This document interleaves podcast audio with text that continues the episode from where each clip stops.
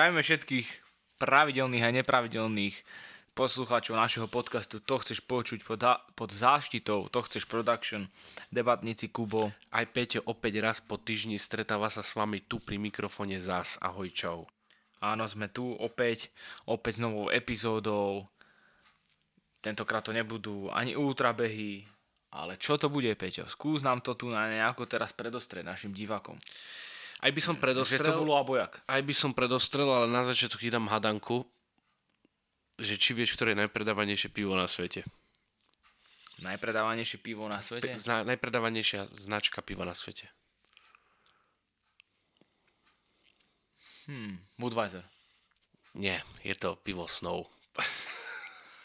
Aký? Snow sa to volá. Snow? Mhm. A to akože ono je v Číne. V Číne? Mhm. Budweiser je štvrtý. To je akože najznámejší, teda pre nás akože známe pivo, teda to je čo Budweiser, je až štvrté, hej. Potom asi ani nie je žiadne iné v top desať, hej. A Plzeň je koľkaté? Mm, neviem, neviem. To som videl v nejakej onej, takže ma to zaujalo, takže že ti dám hadanku. Akože ja si myslím, že ten Plzeň je aj tak dosť prehajpované pivo, ja som zase akože dám si ho, musím povedať, že určite si ho dám. Raz za čas mi pochutí, ale ja si myslím, že to pivo akože je také, že moc vyhypované. Nie je až také zase, že by som z neho bol, neviem, neviem akom opojení. Podľa nás sviany sú lepšie. A tak ja nepijem dvanásku, takže je mi to úplne jedno. Ale nie, naši milí poslucháči, nerobude dneska téma pivo, aj keď by sa to patrilo, hej. Každý o nás dobre vie, že sme vášniví pivári, hej. Ľúbime ďobnúť dve, tri k večeru podebatiť, ale dneska sa budeme baviť o teoreticky aktuálnej téme alebo konkrétne o aktuálnej premiére, ktorá samozrejme bola minulý týždeň, a to je filmu Oppenheimer. Nie, není to film Barbie, ako ste si všetci možno mysleli, lebo aj film Barbie mal rov, ceca v rovnaký deň premiéru, ale hrala tam ináč Margot Robbie. Mm-hmm. Ju poznáte aj no. z filmu Wolf of Wall Street. Alebo zo samovražený oddiel Suicide Squad. Ale Barbie som nevidel, takže to sa baviť nebudeme. Ale film Oppenheimer. Ja len na začiatok poviem, ako, aby, ja som to aj Kubovi povedal pred podcastom, že, že nemusíme sa primárne baviť o tom filme. Prečo mňa to tá téma zaujala, a nejde ani o, to, o tú tému o ten, toho Oppenheimera, mne ide o to, kto to natočil.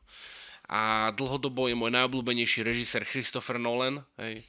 Kto nevie, tak Inception, respektíve Počiatok, Batman, Batmani a tak ďalej a tak ďalej. Toto všetko sú počiny z dielne Christophera Nolana a neviem prečo, proste ten jeho štýl mne najviac vyhovuje, jeho filmy ma najviac bavia, a keď som videl Keď som videl uputávky a trailer na tento, na tento film, tak kombinácia Nolana a takéto historickej témy, ako je Robert Oppenheimer, som vedel, že na ten film musím ísť, a na tom filme som aj samozrejme bol. A, a prečilo to moje očakávania, aj keď tam sa presne ukazuje rozdiel, lebo vstupovali približne do premiéry, do premiéry rovnako Oppenheimera Barbie. A Oppenheimer zarobil prvý víkend, tuším, okolo do osemdesiat miliónov dolárov a Barbie stošesťdesiat. Wow. Čomu to pripisujem? Tak zložitosť versus jednoduchosť. Mm-hmm. Film Oppenheimer je zložitá téma. Není akože úplne zložitá, ale myslím si, aby ste mali nie len filmový zážitok, ale aj ten historický, alebo taký ten to jadro toho, tak by ste mali čosi málo, asi si myslím, vedieť o atomovej bombe Robertovi. No, myslíš, myslíš, myslíš si, že ako... Dobre, určite sa nájde niekto, kto nevie, čo je atomová bomba, ale ja si myslím, že asi každý má nejakú predstavu. Áno, ale myslíš si, že každý si spojí Roberta Oppenheimera s atomovou bombou? Tak to ani nie, no a ty, no. Si, si, ako, ty si si ho pred filmom spo- vedel o tom, že on, on bol vedúcim tohto projektu? Áno. Mm-hmm. Ja som o tom čítal ešte dávnejšie, pretože mal som také obdobie, keď som ho máčil. Ako aj teraz mám veľmi rád tú tému. Nakoniec sme aj urobili nejaké podcasty o druhej svetovej vojne, o nejakých, o nejakých uh, udalostiach zaujímavých, alebo aj osobách. Napokon Osvienčim je náš najpočúvanejší podcast, jednotka, prvá časť, aj dvojka, má celkom slušné čísla, sme spokojní. A ja som si v súvislosti s tým, že som veľa kníh na túto tému čítal, videl veľa dokumentov, dosť som toho preši- prelistoval naozaj v živote, tak k tomu som, na základe toho som sa dostal k Robertovi Oppenheimerovi. No a teda vedel som o tom, že on viedol ten projekt Manhattan. Pod týmto projektom sa teda skrýval vývoj atomovej bomby. No a boli to, bol, bol to nejaký závod. Bol to nejaký závod medzi uh, Spojenými štátmi a Nemeckom vo vývoji atomovej bomby. Súhlasí so mnou? A, tak... Nechci odo mňa počuť tie historické milníky, pretože ja si ich všetky nepamätám. Určite som minimálne raz počul, ale už si nepamätám, ale minimálne na začiatku to bol, áno, nejaké preteky o to, kto ich skôr vyrobí. Ale už ako vieme, tak Nemci sa zdali vývoja atomovej bomby a tuším, tuším vyvíjali nejaké rakety, skôr vyvíjali nejakú raketu dlhého doletu, a neviem, či to bola presne vé dva alebo vé tri alebo ja neviem ktorá, ale tuším oni to v istom momente zastavili a začali sa, mysleli si, že to nebude rozhodujúce to, čo vyhrá vojnu, a začali sa tuším venovať vývoju asi raketám dlhého doletu alebo... No myslím, že bol už aj nejaký projekt na vé tri, ale vé dva bolo naozaj v tom období prelomové. Takže, takže zo možné, začiatku že... to preteky boli, ale na konci dňa tie, do cieľa dobehol, do cieľa dobehol iba jeden tím, americký tím. A má to, má to takú zaujímavú, zaujímavú spleť, spleť udalostí, ktoré som aj vedel, aj nevedel. Roberta Oppenheimera sa v historických kuloároch sa hovorí o ňom ako o otcovi atomovej bomby.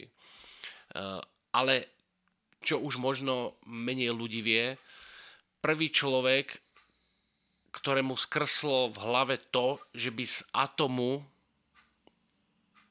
alebo z, áno, z atomu by mohla vzniknúť bomba, bol Edison. Bože, Albert Einstein. Uh-huh. To bol prvý človek, ktorý vtedy, a teraz niektorému prezidentovi povedal, že za tomu by sa mohla vytvoriť atomová bomba. Hej. A tomu, ináč hodokonosti v tom filme, hej, aj, že vraj to bolo aj v skutočnosti, Robert Oppenheimer vyčítal, vyčítal Einsteinovi, ale v dobrom, že keby si ty nepovedal, hovorí Oppenheimer Einsteinovi, keby si ty nepovedal vtedajšiemu americkému prezidentovi, ktoré som nespomeniem, ak sa volal, tak keby si mu ty nepovedal, že sa stá z toho vyrobiť atomová bomba, tak ja dneska tú atomovú bombu nevyrábam. Môže mm. byť. Uh... A no. ak, mám, ak mám ešte povedať, a to nie sú nejaké, uh, ak sa to hovorí, uh, že keď chceš povedať pointu filmu, ale, ale spoiler. spoiler, tak spoilery nehovorím, ale... Uh, samozrejme nejaké fakty boli použité, ktoré sa vlastne reálne stali, ktoré sú aj teraz ešte pred filmom boli reálne dohľadateľné, tak mňa čo najviac fascinovalo, keď som si to zasa uh, oprašil tie vedomosti, je, že keď vy, vyvíjali túto atomovú bombu, tak mali pred sebou jeden prepočet, pretože uh, keď dochádza k štiepeniu jadra, tak uh, to vlastne aj pri jadrovej elektrárni je tak a je to aj pri atomovej bombe, tak vzniká tzv. Reťazová reakcia. Mm-hmm. No a oni počítali jednu zásadnú vec a to je tá, že či tá reťazová reakcia nebude pokračovať a potom vybuchu. Čo to znamenalo? V tom filme to bolo opísané tak a je to tak opísané, že by sa mohla zapaliť atmosféra mm-hmm. a tá reťazová reakcia by stále pokračovala, by zapalilo absolútne celú atmosféru. Takže by vlastne život na Zemi skončil.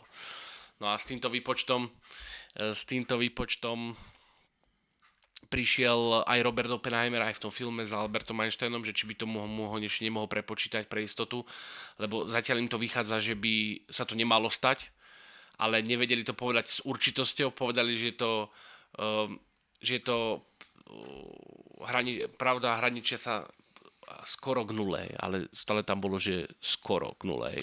A v tom filme mu niečo ten Albert Einstein povedal, alebo ani nie, takže povedal, tam mu si skôr niečo povedali a to nepoviem, pretože prakticky na to čakáš potom na rozuzlenie toho filmu, filmu nakoniec, že čo tam vlastne Robert Oppenheimer povedal Albertovi Einsteinovi, pretože on vtedy odišiel od neho taký skleslý alebo nahnevaný by som to nazval, a vlastne na to čakáš celý film, že čo mu to vlastne tam vtedy povedal, a bolo to zaujímavé. Takže to vám už nepoviem. No, no celým princípom týchto jadrových reakcií, mimochodom prvý človek, ktorý dokázal uskutočniť riadenú jadrovú reakciu, bol uznávaný jadrový fyzik Enrico Fermi sa volal. On vlastne skonštruoval prvý jadrový re- reaktor.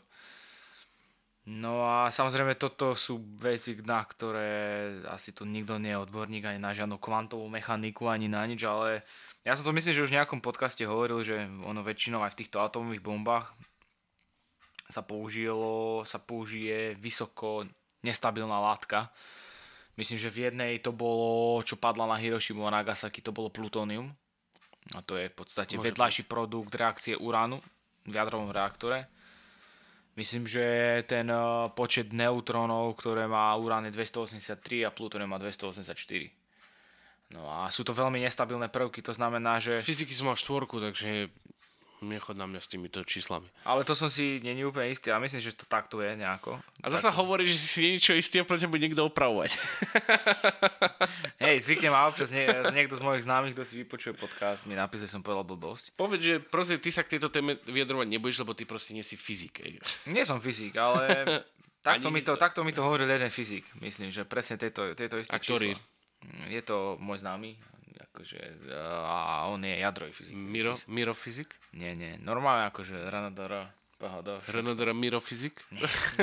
A jeho žena pani fyzikova? Nie, čiže ono sú to veľmi nestabilné prvky, no a tú, tú reťazovú jadrovú reakciu treba vedieť korigovať, treba ju vedieť zastaviť, keď treba. A toho sa teda očividne aj Oppenheimer bál, že či už to potom výbuchu teda zvládnu nejako korigovať.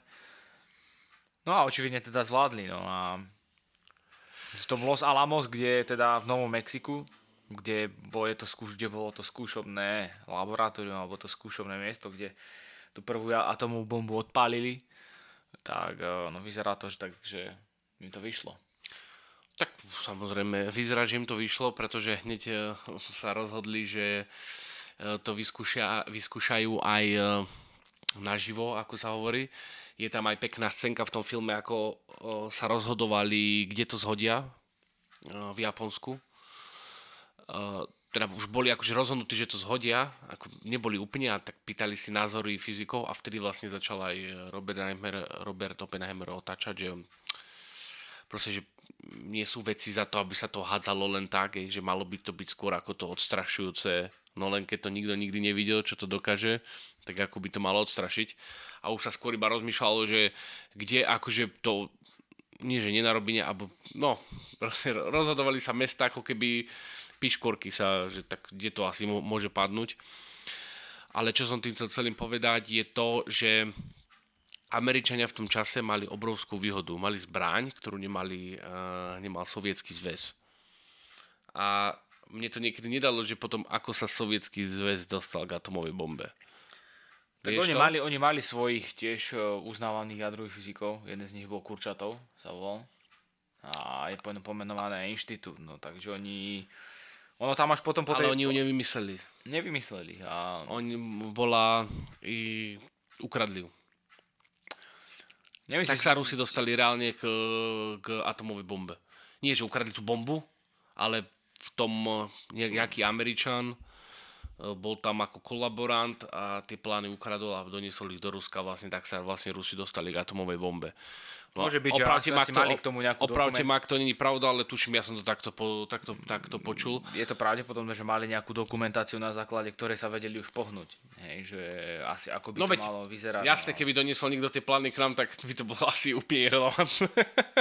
Tak asi keby tam si videl nejaké výpočty na dvadsať no, strán. Možno alebo... keby som zdal, vieš, tretie pivku, už by mi to začalo dávať zmysel, vieš. A vrem, aha, si potom čo to, si aj zintegroval, hej, možno by sa ti rozjasnili. Keby sme dali dokopy, tieto ľavo, doprava, impulsáky, dva by som tu zašroboval a ide to, nie? Takže toto je brutálna veda, no je to, vedie to, vedie to skonštruovať, vedie to odpáliť, jednoducho to Neviem si to predstaviť, akože vôbec, čo za tým je. Ale ja som, potom som čítal, ináč, samozrejme, aj rezonuje to aj s vojnou na Ukrajine, tak som si čítal, že aké Rusi vlastnia atomové bomby, alebo aké chceli vymyslieť atomové bomby. Tak prosím pekne, Rusi chceli vymyslieť atomovú bombu, ktorá by bola v celej nákladnej lodi, alebo nákladnom tankeru. Volalo sa to nejaká, nejaká loď súdneho dňa a bola pripravená iba preto, že keď už nebudú vedieť Rusi odpovedať, tak to proste odpalia a rozbijú celý svet. Mm-hmm.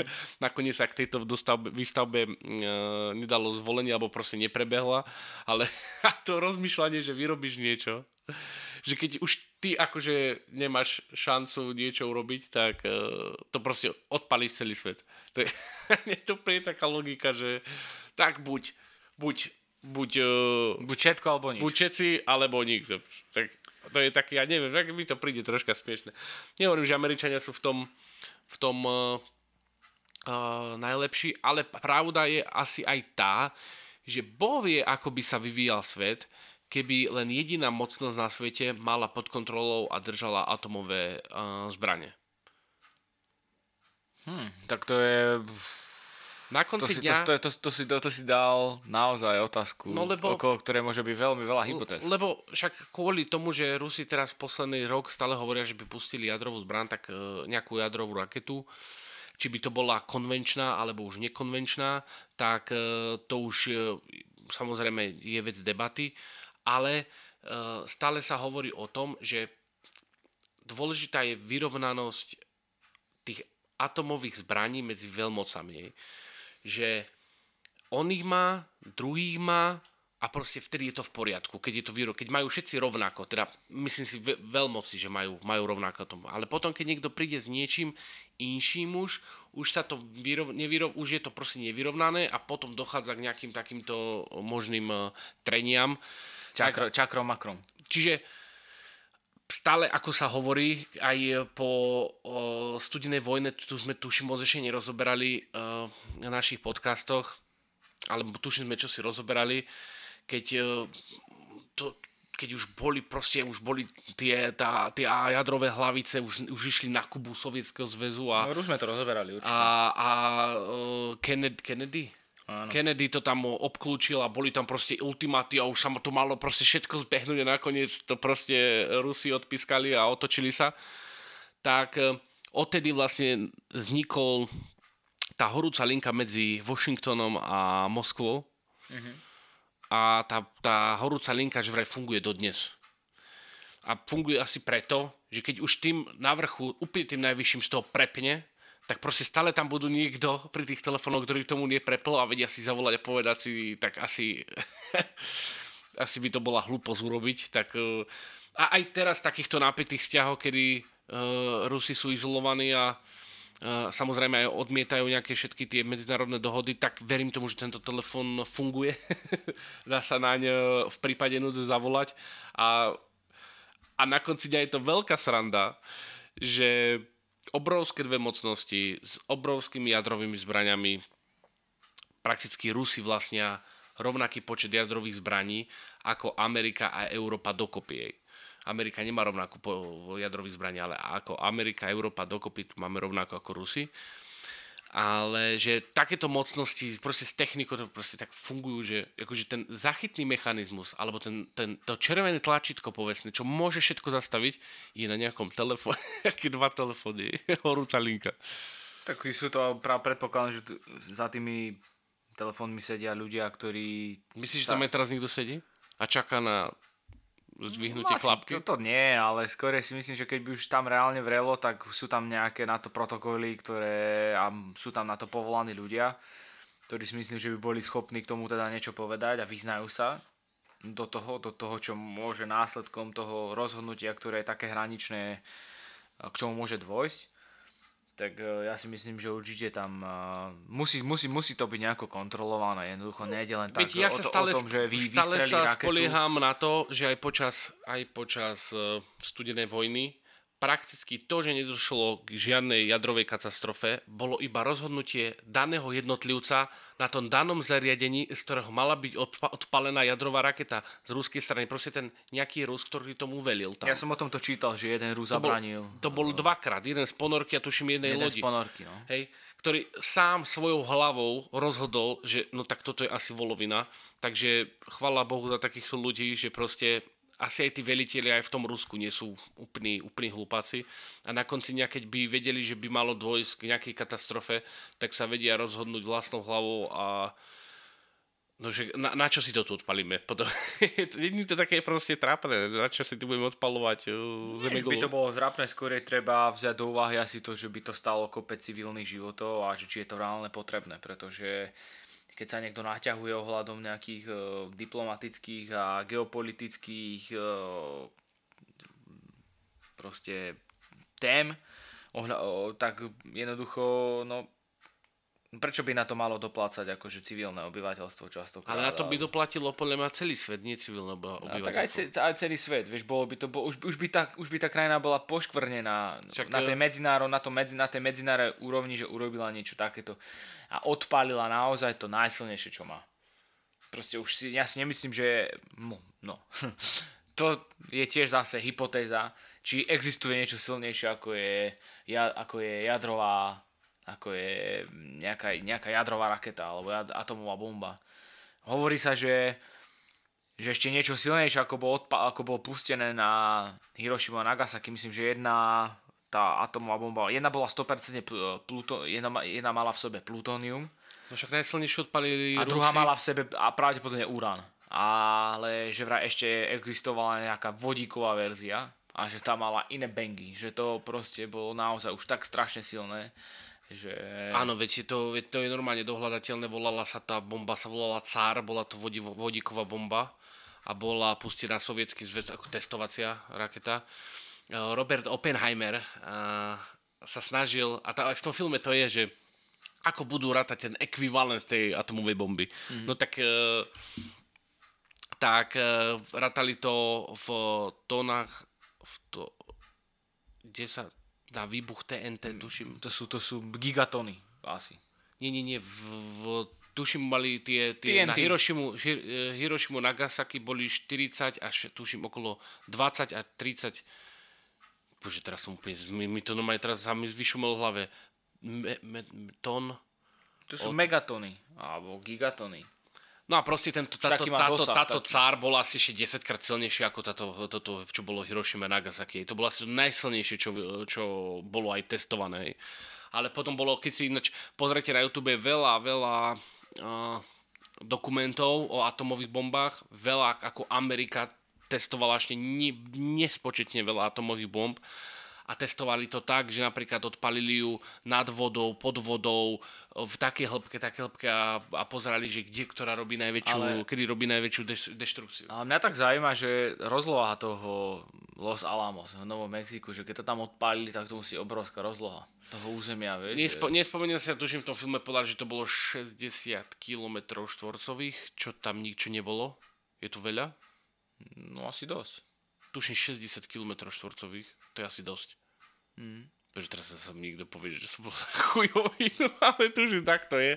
Tak ma ospravedlňujem, ja neviem, koľko je. Kilometr štvorcový, máš kilometr krát kilometr, mm-hmm. nie? No, dobre hovorím? No. No, tak šesťdesiat krát šesťdesiat, to je dosť. šesťdesiat, keď si tak predstavím, asi, hej. No. Tak tam doteraz asi nič není. Myslím, že americká armáda má doteraz v týchto v Novom Mexiku toto územie, kde, kde, kde testuje, kde sú výcviky a naozaj, kde sa testujú bomby. No ja by som sa ešte tak vrátil k tomu filmu, že úplne kvitujem Christopherovi Nolanovi obsadenie hlavného herca. Lebo Cillian Murphy, môj obľúbený herec. Tí, kto ste videli Peaky fucking Blinders, inak Peaky Blinders, tak on tam hral hlavnú úlohu a naozaj vynikajúci film.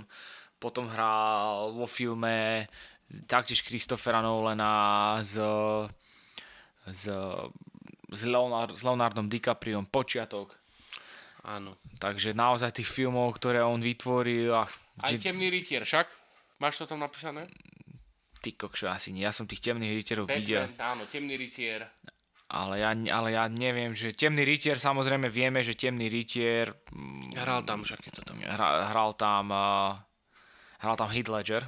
sto percent to viem, pretože na základe toho... Hej, hral aj v Temnom rytierovi. Pretože na základe toho filmu sa hovorí, že zomrel. A na to... Um, ako myslím, že jediný v histórii dostal Oscara za tú rolu In Memoriam, za, po, za postavu Jokera. No a Cillian Murphy má ešte jeden dobrý film, ktorý odporúčam si pozrieť. A bola, to volá sa, že Operácia Antropoid. A to bolo, tam hral s tým hercom, čo, bože, čo hral Fifty Shades of Grey, hlavnú úlohu. Pš, ani raz som to nevidel. Akože viem, ktorého... Jamie Dornan. Jamie Dornan sa volá ten herec. Ale to je... A je ten film si hovorí... Chodil, si chodil do kina na Fifty Shades of Grey? Ešte raz som bol. A koľko dievčat tam bolo? Neviem, ale ja som... A koľko chlapcov tam bolo? To... Tak bol, bol tam niekto aj... Nebol som tam jedný chlapec. A čo, pochytil myslím, si? Že som po, tom... Pochytil si čo? Myslím, myslím, že som, myslím, že som bol na tom prvom úplne. Na tom... Neviem, koľko ich je ani, ale na tom... Asi Grey. OK. A ten Operácia Antropoid hovorí vlastne o dvoch ľuďoch. Jozef Gabčík a ten druhý som zabudol. Počúvajte naše podcasty, všetko sa dozviete. Respektíve si to vyhľadáte sami. A bola to hovor... Ináč, nedávno som pozeral dokument... Jozef to... Gabčík a Jan Kubiš. Uh, nedávno som na toto pozeral dokument a vidíš, nepamätám si to ani ja. Ja mám akože tie dokumenty napo- do- napozerané, ale ja si to proste... V súvislosti rozumiem, ale niekedy si tie mená a hlavne roky a možno nejaké konkrétne situácie, ja si už potom nepamätám. Volá sa, boli to Jozef Gabčík a Jan Kubiš, to boli to v podstate výsadkári, ktorí mali za úlohu odstrániť Reinharda a Heydricha a táto operácia sa volala Antropoid. Reinhard Heydrich bol... es es ák, bol to protek, hlav, hla, šéf protektorátu Čechy Morava a hovorí sa, že jeden z hlavných strojcov konečného riešenia ži, židovskej otázky, že bol, bol to ťažký nacista, no a the final solution po anglicky by ste chceli. A teda bolo zo strany spojencov bolo veľkým, vo veľkom záujme tohto chlapa odstrániť, no a títo dvaja ľudia na to dostali pokyn. Nakoniec to nešlo hladko, nechcem moc spoilovať, ale podarilo sa im to v Prahe. Zomrel v Prahe Reinhard Heydrich. No a tento film hovorí o tom celom, o tých prípravách, o tom, ako sa to vykonalo, čo bolo toho dôsledkom, ale nebudem, nebudem okolo toho spoilovať. My sme mali podcast, kde sme sa bavili aj o atentátoch na Hitlera, nie? Hej, bolo to však... Či to bolo v... Konkrétne... To bolo asi v... Z hit... Z hit... Nebolo to, nemali sme taký podcast, že uh, slavné atentáty. Mali, ale neviem, Mali. Či tam, neviem, či tam bol atentát na, na operácia Valkyra, neviem, či, neviem, či sme ju spomínali. No podľa mňa sme ju spomínali.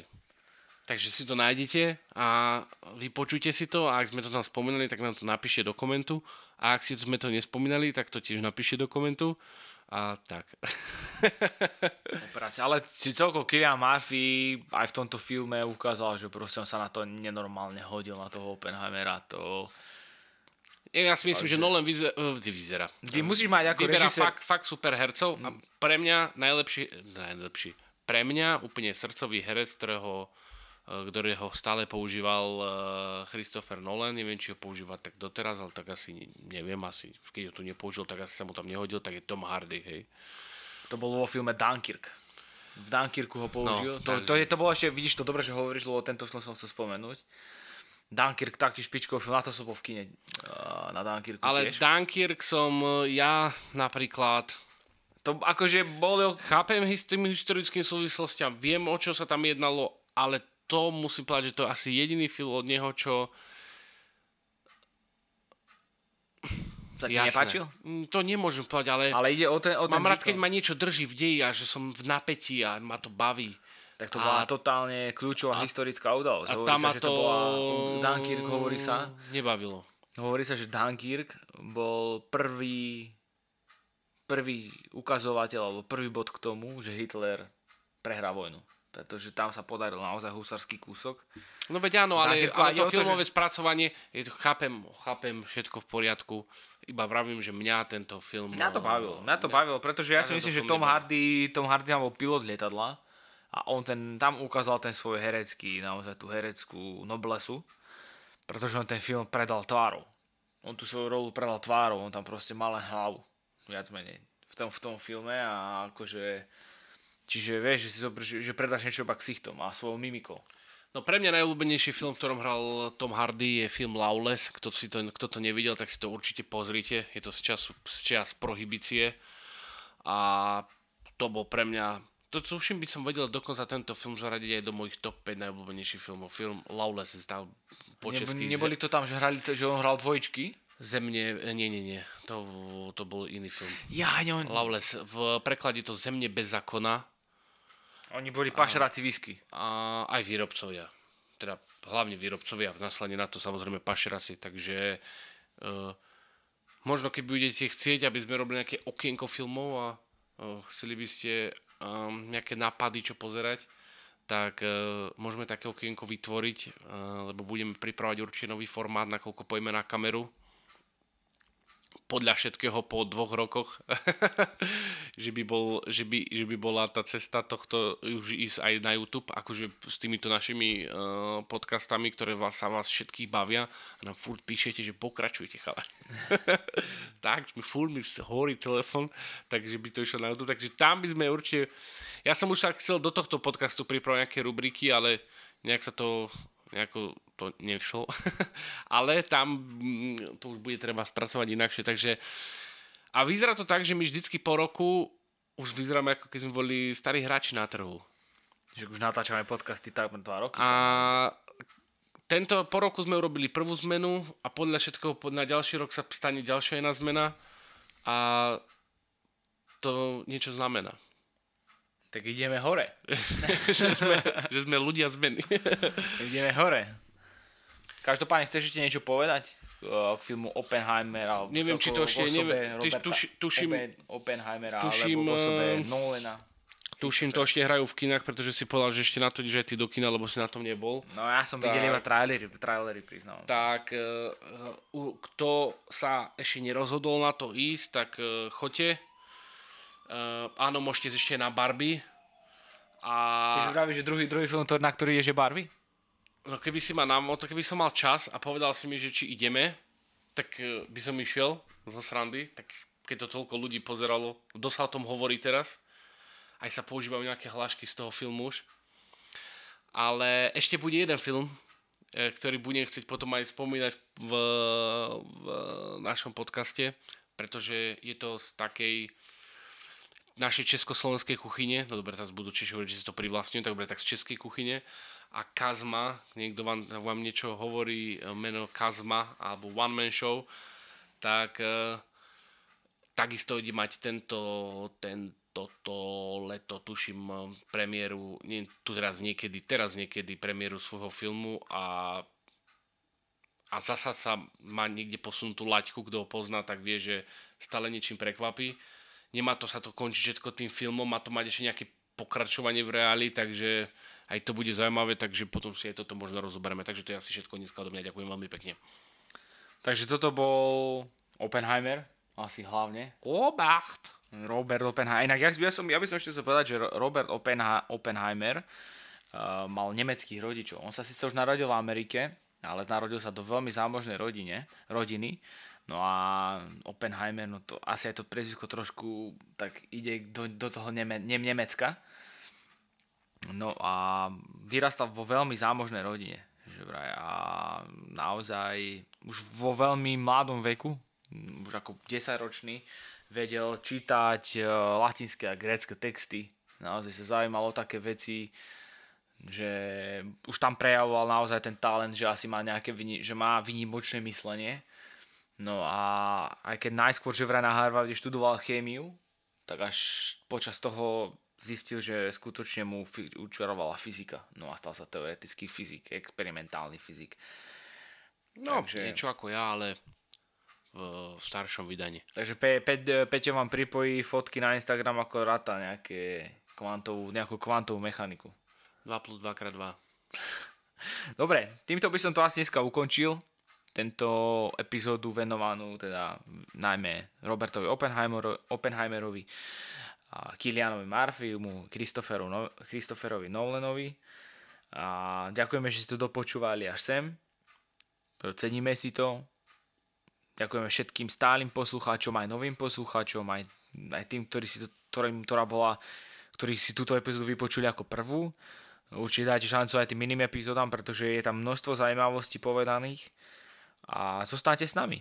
To je na záver asi to najpodstatnejšie, čo, by, čo, čo je treba vytknúť a povedať. Áno, to vám vytkneme, členky. vytknúť?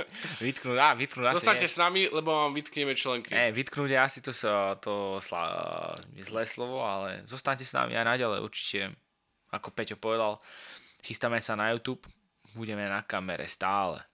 Nielen takto, za mikrofónom. Budete vidieť naše škaredé tváre, nech sa páči.